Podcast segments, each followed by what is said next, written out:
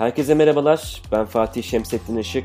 İsrail Pod'un 7. bölümüne hoş geldiniz. Bugün nispeten biraz gündem dışına çıkmakla birlikte İsrail'in 1990'lardan beridir sessiz gündemlerinden birisi olan eski Sovyet ülkeleri Yahudilerini konuşacağım. Aslında bu konu tek bir bölümde de anlatılabilecek kadar kısa değil. Dolayısıyla bunu birkaç bölümlük bir seri halinde anlatmaya çalışacağım. Örneğin bu bölümde meselenin arka planına ve ortaya çıkma sebeplerine değineceğim. Hazırsanız İsrail Pod başlıyor.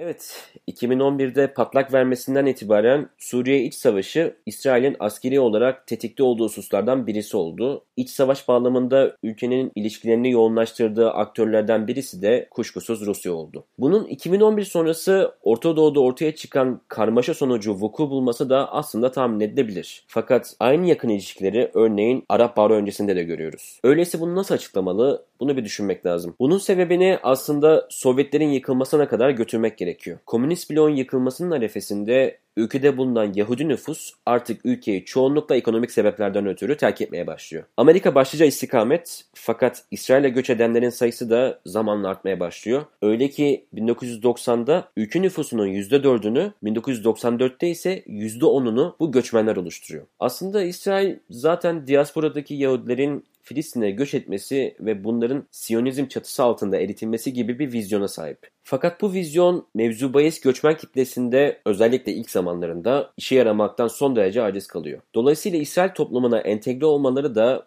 daha önceki göçmenlere nazaran epey zorlu bir hal alıyor. Çünkü evvela komünist bir sistemden ve kültürden çıkıyorsunuz. İçinde bulunacağınız topluma da hayli yabancı bir hal alıyorsunuz. Üstelik bu insanlar uzun yıllar boyunca komünist ekonomik sistemde yaşamışlar ve geldikleri yerde de bir kapitalist sistem mevcut. Yani adapte olmaları için de belli bir zaman harcamaları gerekiyor. Aynı zamanda şunu da hatırlatmak gerekir. Bu gelen göçmen kitlesi de son derece eğitimli ve birikimli. Mesela o dönem yapılan bir araştırmaya göre 73.000 mühendis, 15.000 doktor, 30.000 öğretmen, 11.000 bilim adamı, 15.000 sanatçı, yazar ve gazeteci var. Üstüne önceki yıllarda gelenlerin aksine Siyonizm bu göçmenler için bir motivasyon kaynağı olmaktan biraz uzak. Bu göçmenlere sorulduğunda örneğin İsrail'e göç etmelerindeki asıl sebebin Siyonizmden ziyade çocuklarını yetiştirebilecekleri güvenli ve huzurlu bir siyasi ve ekonomik ortam olduğunu söylüyorlar. Aynı zamanda komünist sistemin bir getirisi olarak bu Yahudilerin sekülerlikleri de son derece kuvvetli ve Yahudilik dini öğretisine olan bağlılıkları da zayıf. Rusça'ya ve Rus kültürüne olan bağlılıkları da İsrail'e göç ettikten sonra bile devam ediyor. Öyle ki bu entegrasyonlarına ket vuracak ölçüde fazla. Çok dilli ve çok kültürlü ortamlardan gelen Aşkenaz ya da Seferat Yahudilerinin aksine bu Yahudiler tek dilli ve tek kültürlü bir ortamdan geliyorlar. Dolayısıyla Rusçayı ve Rus kültürünü korumaya son derece önem gösteriyorlar. Yani burada ilginç bir durumla karşı karşıyayız. Rusya'dayken Yahudi diasporası olarak görülen bu kitle İsrail'e göç etmesiyle birlikte artık Rus kültürüne olan bağlılıkları itibariyle bir Rus diasporası olarak görülmeye başlanıyor. Dolayısıyla toplum bazında da bir fay hattı ortaya çıkıyor ve bu fay hattının ötürü de siyasi alan şekillenmeye başlıyor. Nitekim bir sonraki bölümde anlatacağım Rusya Odisi siyasi partileri fenomeni de yavaş yavaş bu dönemde tohumlarını atmaya başlıyor. Adını 90'larda sıkça duyacağımız Natan Şaranski ve şu an Likud'un önemli pozisyonlarında bulunan